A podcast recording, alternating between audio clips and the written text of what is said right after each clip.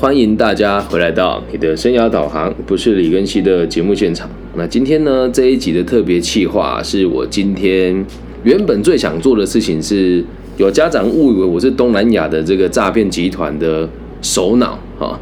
但我觉得这个事情本来我想要带着很戏谑的角度来说，现在家长有些家长因为他的生活比较单纯，他可能会认为我们这种生涯规划老师大部分都是骗子，但他说的没有错啊。那我觉得与其讨论这件事情呢，今天还有一件事情更重要。今天呢，我回到我的母校做这个一个生涯规划的讲座。那我觉得碍于这个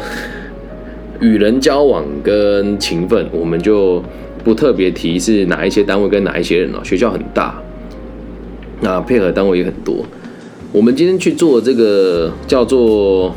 反正就是找几个生涯规划的专家来去现场让某个文学院的学生学习如何探索自己的生涯规划。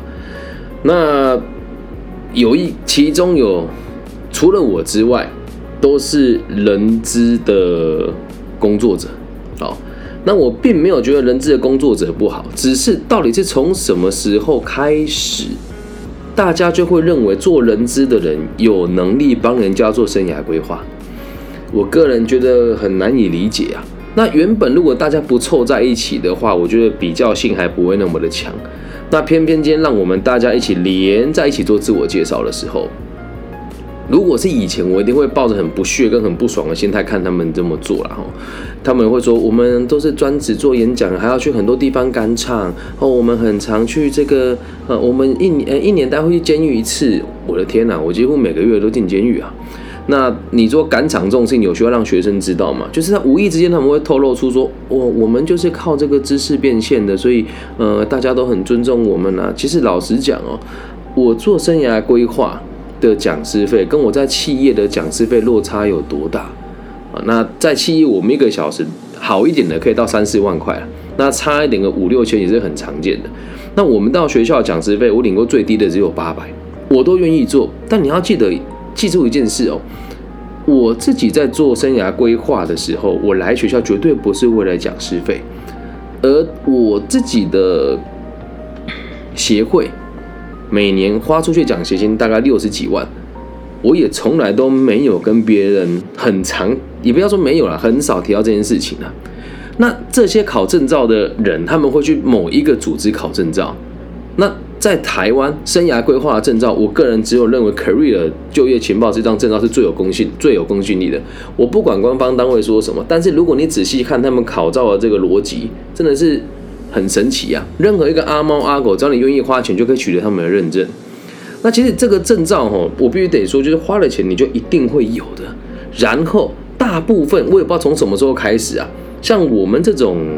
也不要讲绩效好，我觉得是有目共睹嘛。现场有听过我演讲的，跟有接受过我的咨询的，觉得我做的还不错的，帮我打个+1啊。就是我们在直播现场这10几20个人了，你有上过我的课，或是有被我咨询过的，你觉得还不错的，帮我打个+1，好，我就看一下你们的反应嘛。或者是你觉得蛮值得学习的，打个+1啊。对，你们看一看，觉得有没有啊？像我们现场的澳门代表，在彰化师范大学就读特教系的这个新宇同学啊，应该很多人都有上过我的课嘛。那现在问题已经变成是说，变成是这个样子了啊。也有很多人会说某些单位图利我就很想要跟大家讲，我当初会很多地方上课是人家请托我来的，因为讲师费很低。再来，有一些有良心的老师不能接受没有经验的老师去胡诌啊，有些老师真的不能接受。在好事发生也算了，丁开，对你问的问题，当然我会回答你哦。对，我相信有很多人都有接受过我的辅导跟咨询嘛。那今天在这个现场的时候，让我觉得很心寒的原因，是因为只有我一个老师是待过这么多产业的，然后并且有自己创业创投，然后在海内外有这么多不同的粉丝，跟参加扶轮社还有 EMBA。那当然不要说拿我们的社会跟商业的成就来做彼此的比较了。那在上课的时候，我们大家做自我介绍，我就觉得大家好像都没有很真的认同跟关注自己的生活。那我的角度是在那边就也不要讲高下立判，其他人会说我们公司缺什么，而轮到我自我介绍的时候，我就跟大家讲说，其实不是我公司缺什么叫你来，而是我希望你适合做什么工作，我帮你推荐给我 EMBA 的同学，或是我扶轮社的社友，让你直接去上班，而不是说我公司没去我就无法帮助你，因为大部分的人资你就只熟悉你自己这个领域而已啊。那通常服务业的人资就在服务业待，那传产业的人资就在传产待，这个大家都知道的事情。而我不是说人资不好，你们的专业放在人力资源部门的选训预留态，我觉得很适合。但你要来跟学生做生涯规划，不大行吧。然后呢，网络上就开始有很多人跟104他们一起开什么104的课程。然后我有几个朋友在上市贵公司当主管，跟我上了104的课之后，问我说：“更新为什么104不跟你合作？”我说：“因为他们重点费太低，也不要说太低了，他们没跟我讨论过了哦。”我说：“他们可能也不会想要跟我合作啊。”可是问题就是，大家现在都觉得人资这个行业很好的原因是什么？因为网络上有很多人会在上面吹嘘说，我在做人资顾问哦，我在做生涯规划，我在做生涯领航，然后都假装自己很像很赚钱。你要知道一件事哦，很多人啊，在网络上都会互相攻击嘛。我今天有我们生涯规划圈下有人在讲什么互相抄袭的事件，其实都是在一起做行销了哦。那这些人会让无知年轻人，哇，他们好帅哦，可以不用在体制内上班，哇，他们好厉害哦。其实没有专业，好像做人资门槛比较低，因为你不可能去做研发吧？讲难听一点，你说你要去做这种，比如说台积、鸿海的研发，你一定要台清交成证啊。那人资部门好像就感觉容易很多。然后网络上会有很多人就说自称我们是专家，说什么去做个 giver， 然后再加上学校的老师。也不是每个人都真的有判断是非的能力。那他们现在这个状况是这样哦，某一些做认证的单位，尤其是人资的，办什么生涯规划啊、什么生涯导航的老师啊，这什么认证的课程，他会去大学吸收这些已经快没有工作的老师，因为大学现在少子化，高中也在少子化哦，那中学也在少子化。少子化过程当中呢，他说：“哎呀，你们这老师快失业，让我这边考认证啊，考完了之后我再带你去演讲。”然后因为这些老师哦，他也会期待自己可以在这个离开学校之后有演讲可以讲，所以他就开始图利，不要说图利啊，开始邀请他去上认证的这些课程，老师来帮他上课。然后呢，就会让大家以为，连我们老师都觉得这些人都很不错。可是问题来了，有脑袋的学生也都觉得这群老师讲的话很神奇啊，真的很神奇啊。然后我也不是刻意为之啊，就有人说，如果有需要的话，可以让我们公司工作。那他们有一些产业，你就是一辈子干到我这年纪，也就只有3万5啊。我说，如果在某某公司做到我这年纪，收入是多少来？请可以经理回答我。他说一定要讲吗？我说当然讲啊。他说3万5啊，我就说3万5也可以过生活，是很棒的。但如果你到我这个年纪哦，你在大学的时候就只想要说到我这个年龄，3万5还要你加班哦。你如果想要过这种生活，你找我做生涯规划干嘛？所以慢慢的你要先知道，大学生很无知，然后大学生的老师有的也很无知。好，我只要讲这句话，又有人要攻击我，你就看有几个大学老师真的有业界经验的。我很庆幸我读东海，我们东海老师70-80%都是有业界经验的，但是有很多学校的老师他就没有业界经验，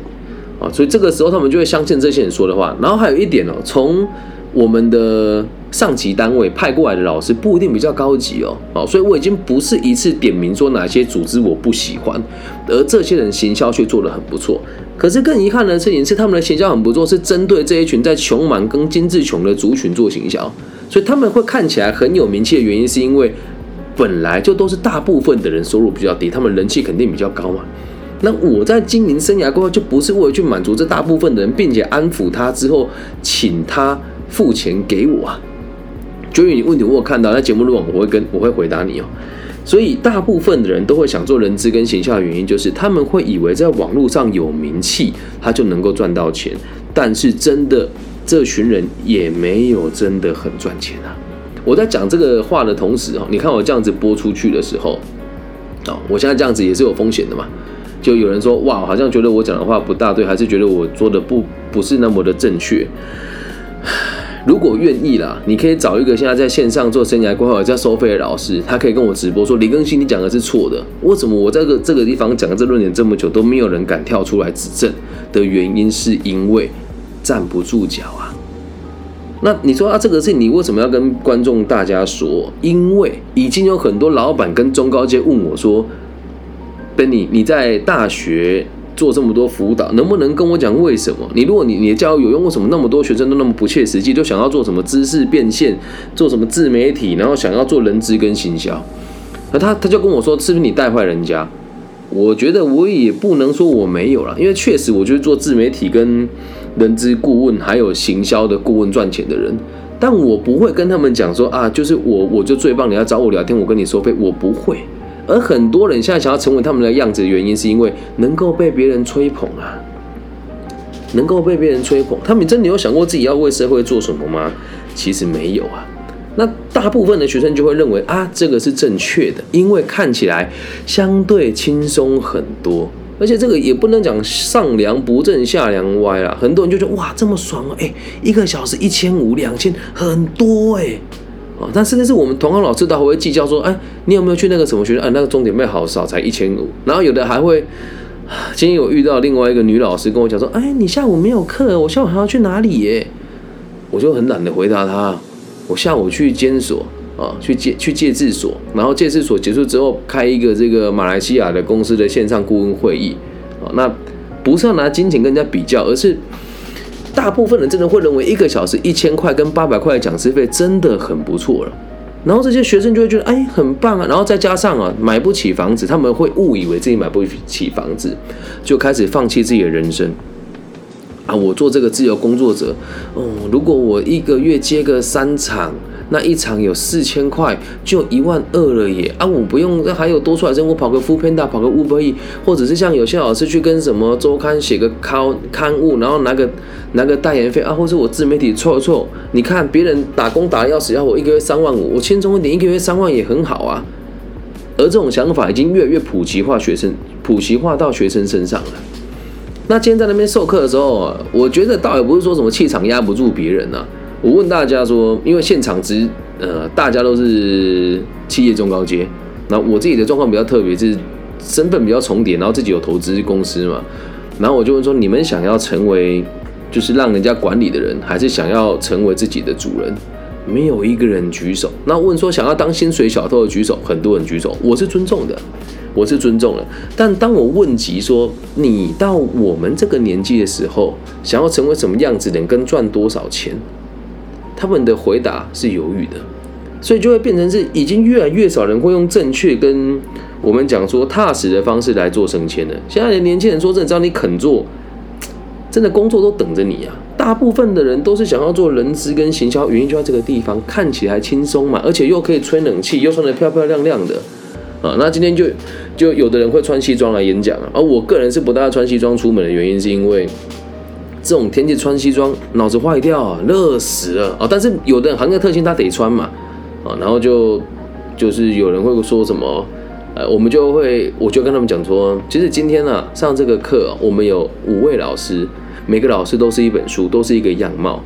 那或许我讲的话跟其他人不一样，但其他人讲的话如果都一样的话，不代表他们讲的是正确的。而且要活得自在，活得有价值的这件事情，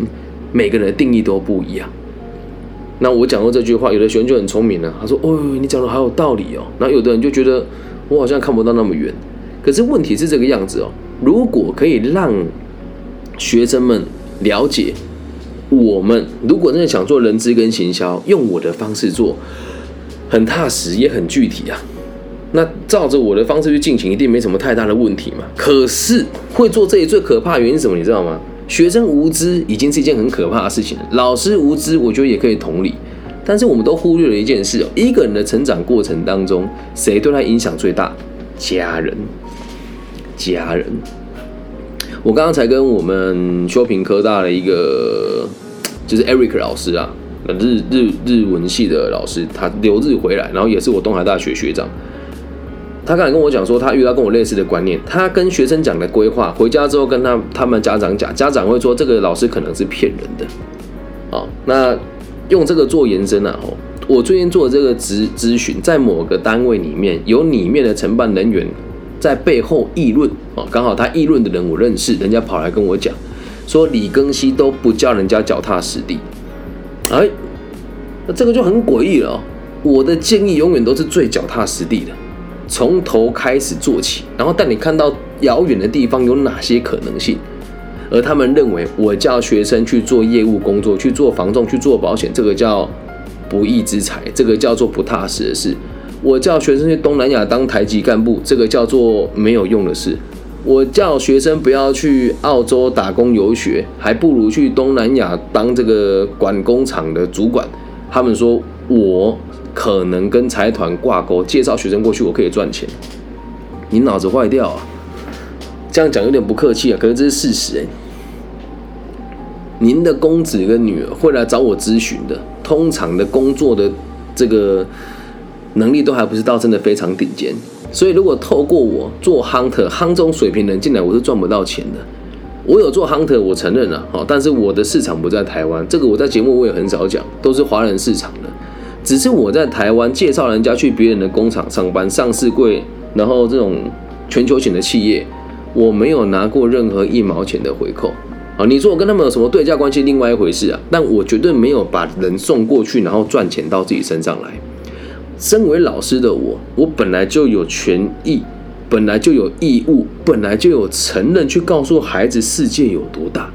但是在其他人的眼中，只剩下这个做人资的会包装的，跟这个做行销的会包装的自己的人，他们的建议才要踏实。如果你真的有看到他们的建议，你会吐血啦。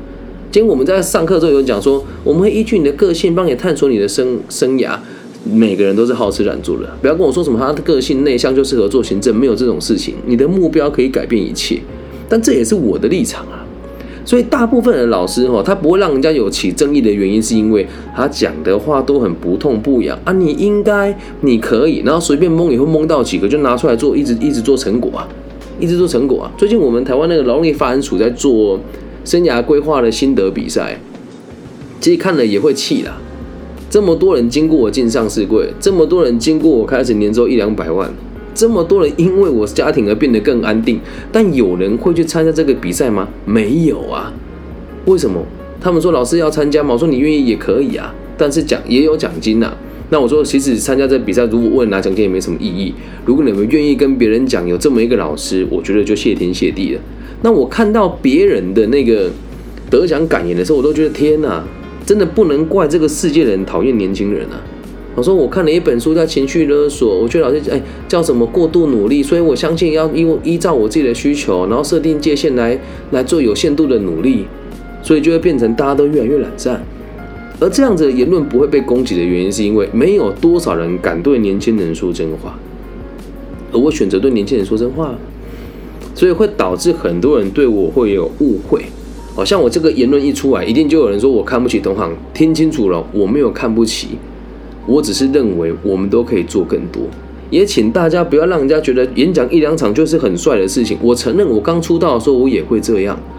但当我现在发现了，有的老师课很多，而学生给他的评价不高，他还可以给自己很高的评价，这才是最可怕的事情。而这个状况在这个业界现在是常态啊。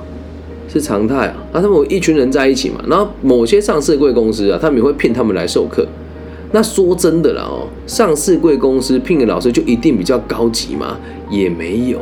有什么裙带关系你也不知道，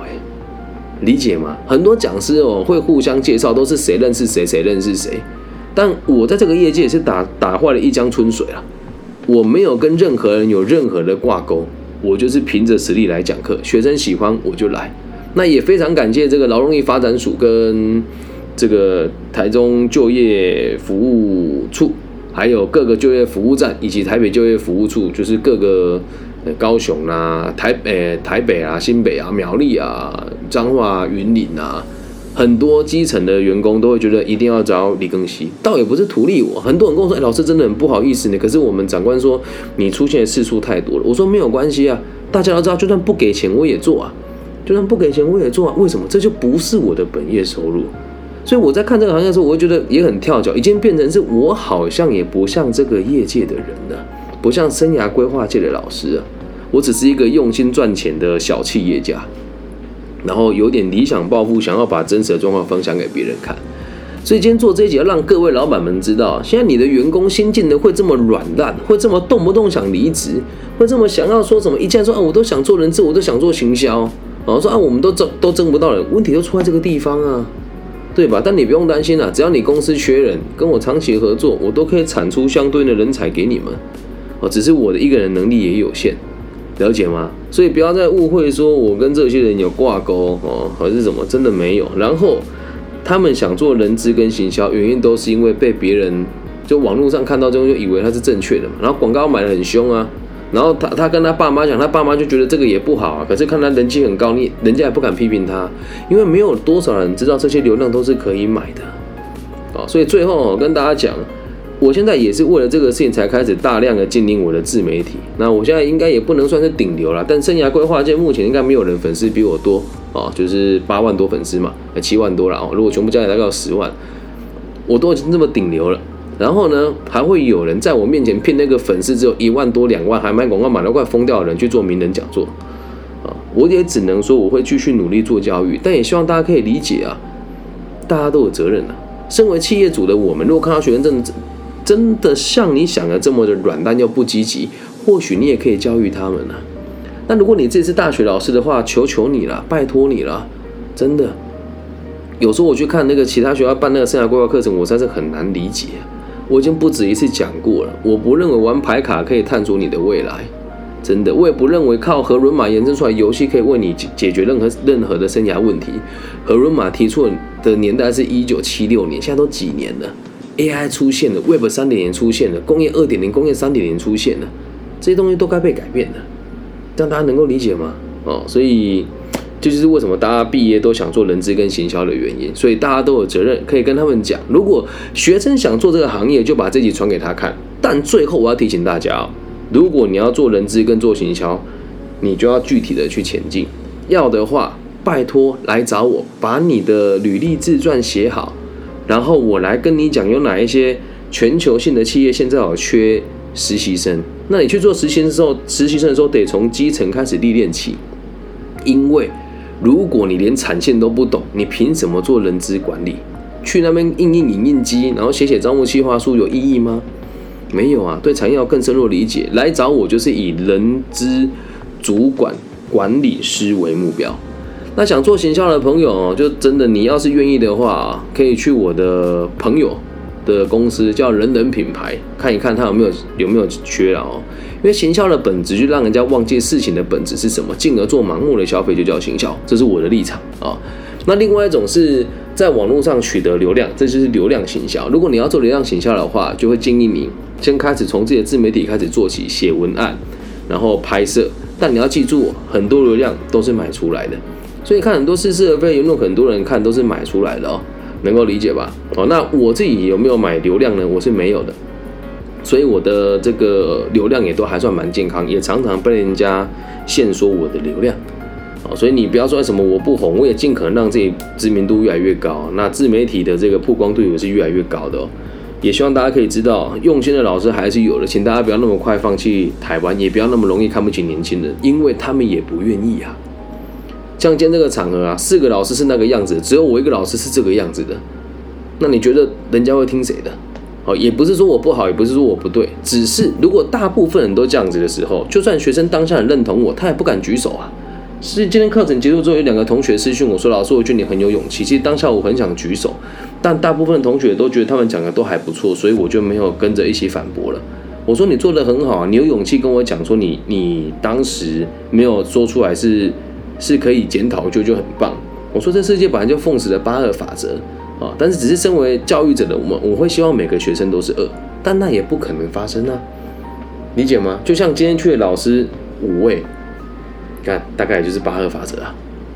理解吧？那我不是要炫耀自己的生活，也不是要说别人很差劲，而是要让大家知道，这样子的教育持续下去的话，台湾真的无法教育出顶尖的管理人才。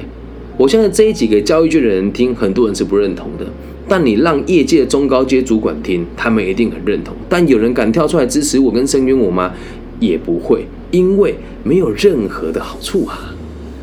了解吧？但是也没有关系，我的现在的经营的范围越来越广了。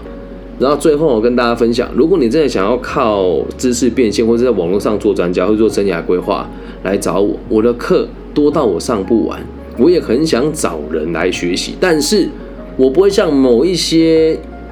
收入不是那么好的老师说啊，你来跟我上课多打收费哦，不会。叔叔我过得还可以，你来跟我学，赚到的钱想给我再给我。如果你赚到了钱不想给我也无所谓，因为跟在我旁边还是有很多演讲邀约的，理解吧？我蛮严格的，这是事实。所以目前跟着我做这个行业的人只有2个，但我这个人也很公开啦，就是我不会让大家知道这些人是谁，因为我也不想让别人活在我的羽翼之下，懂吗？我能做的就只有这么多。这一集录完了，又要得罪一大堆人资圈啊、生涯规划圈啊、顾问圈啊、然后甚至那个什么团康圈啊，我真的不在意，本来就不靠这个吃饭。那现在东海大学，我这样子也算是说，也算这也不能讲说这种话，就说出我心里面真实的话。我知道我这么一说出来，可能承办人员听得会不舒服，但我只能告诉你哦，我平常进出的地方就是你们的承办单位的上级，所以我也会跟他们讲我看到的是什么。我知道大家都辛苦了，只是我们以后如果有机会的话，应该也要多多勇敢做自己啦。我也没有讲不理性的话，我只有说每个老师都是一个独特的存在，你想要成为什么样子的人，就跟什么样子的人学习。我讲话还是很柔和的，但当下讲完，我知道很多人听得懂，就觉得哇，你在一直就是讲别人的生活，好像不大需要辅导，好像这样就可以了耶。我没有那个意思，但别人听了会有这个意思。可是如果我不讲，大家就会无法理解到底什么叫做真的为自己负责，到底什么叫做真的有能力引导他们思考的人啊，懂吗？我的学妹说，在一个团体生活当中，大家为追求生活都会盲目的往流量靠近，对，这也很正常。所以，刚刚我的 Clubhouse 也有人资圈人进来听，听完就出去了。我想必应该也是等那个录音出来之后要分享给他们圈内人听啊。但这就是我啊，我用本名做我的教育，我真的不大介意。那其实授课的地方当然就不会只有生涯规划圈跟人力资源这两个圈，也希望大家知道，不是要批评每一个人啊，而是如果你要走这个行业，要先让你们知道为什么会有那么多人想做生涯规划。然后丁开说团康圈，对啊，很多团康的老师也会出来做生涯规划，真的，不要觉得好奇，不要觉得不可能。我不敢说我是正义人士，但我只是要让大家知道，刚刚我的学妹在某一间跨国企业当主管，然后我一个小学同学，他们家自己开这个3D 贸易的公司，也都跟我讲一样的话。所以我才特别做这一集，然后最后，你如果认为我给孩子的建议叫不切实际，那真的以后你就找那一些叫学生去 7-Eleven 打工的，叫学生去工厂打工的，叫学生去端盘子的老师，那个才叫做踏实的话。我尊重，我也不是看不起这些工作，只是。如果他尝试过了，回头想说我要做餐饮业的工作，可以，但不要他一边做餐饮业一边抱怨自己的生活，能够理解吧？所以你不要再说我不踏实了啊！也欢迎大家直接指教，你用真名来跟我互动，在网络上我们聊一聊。如果你是资深的前辈，就当作是教训我这个不懂事的后辈，我讲的不对，我道歉。那如果没有人要跳出来指正我，我只能说，身为老前辈的你们对我也有责任。因为我只是很真诚地提出我的疑惑，并且讲述我的价值观，能够理解吗？那也欢迎各位同行朋友或是想要出道的年轻人用我的方式来应对这一切，你会显得非常显眼，但可能有点风险。不过话说回来，要做生涯规划，你一定要有一份赚钱的工作，所以做不做也无所谓。如果你跟我说你要全职做职涯顾问的话，恭喜你，你应该来找我问一下怎么做会比较好，因为全职做你的生活会很不错，但做久了会很空虚，你会被人家固化下来。这就是为什么很多老师就只会做学生的生涯规划，不会去做业界生涯规划是的原因，能够理解吧？以上就是这集全部的内容了，希望可以为大家解开谜团，为什么台湾人的大学生最那么喜欢做人资跟行销，因为大家都觉得这样最轻松啊，然后也都觉得大家都想要做这个领域的专家，真的啦啊，不要那么。不能讲不切实际啊，设定目标务实一点啊。有任何问题找我这个私讯咨询都是免费的，大家配合我的时间啊，不要像有些同学跟我约好谁你还放我鸟，不过那也无所谓啊，我2个小时的成本，严格算起来就7、8千块，我也没有关系啊，反正对这个社会是充满爱的。然后最后，请大家不要误会我对这些人有情绪或是否定哦，没有，只是单纯的让大家知道业界的人怎么看生涯规划圈的人啊。如果你是业界的，你不认同我的说法，也欢迎你直播或是写信，或是公开在场合里面说李庚希，我觉得你讲的是错的，我是愿意改进的，好吗？我用真心诚意做我的教育跟我的自媒体，至于别人怎么评断我，我也不是那么介意的。希望我们节目的存在可以带给这个社会更多安定的可能性。我爱你们，如果你也喜欢我的频道，可以帮我分享、订阅、加按赞。大家晚安，拜拜。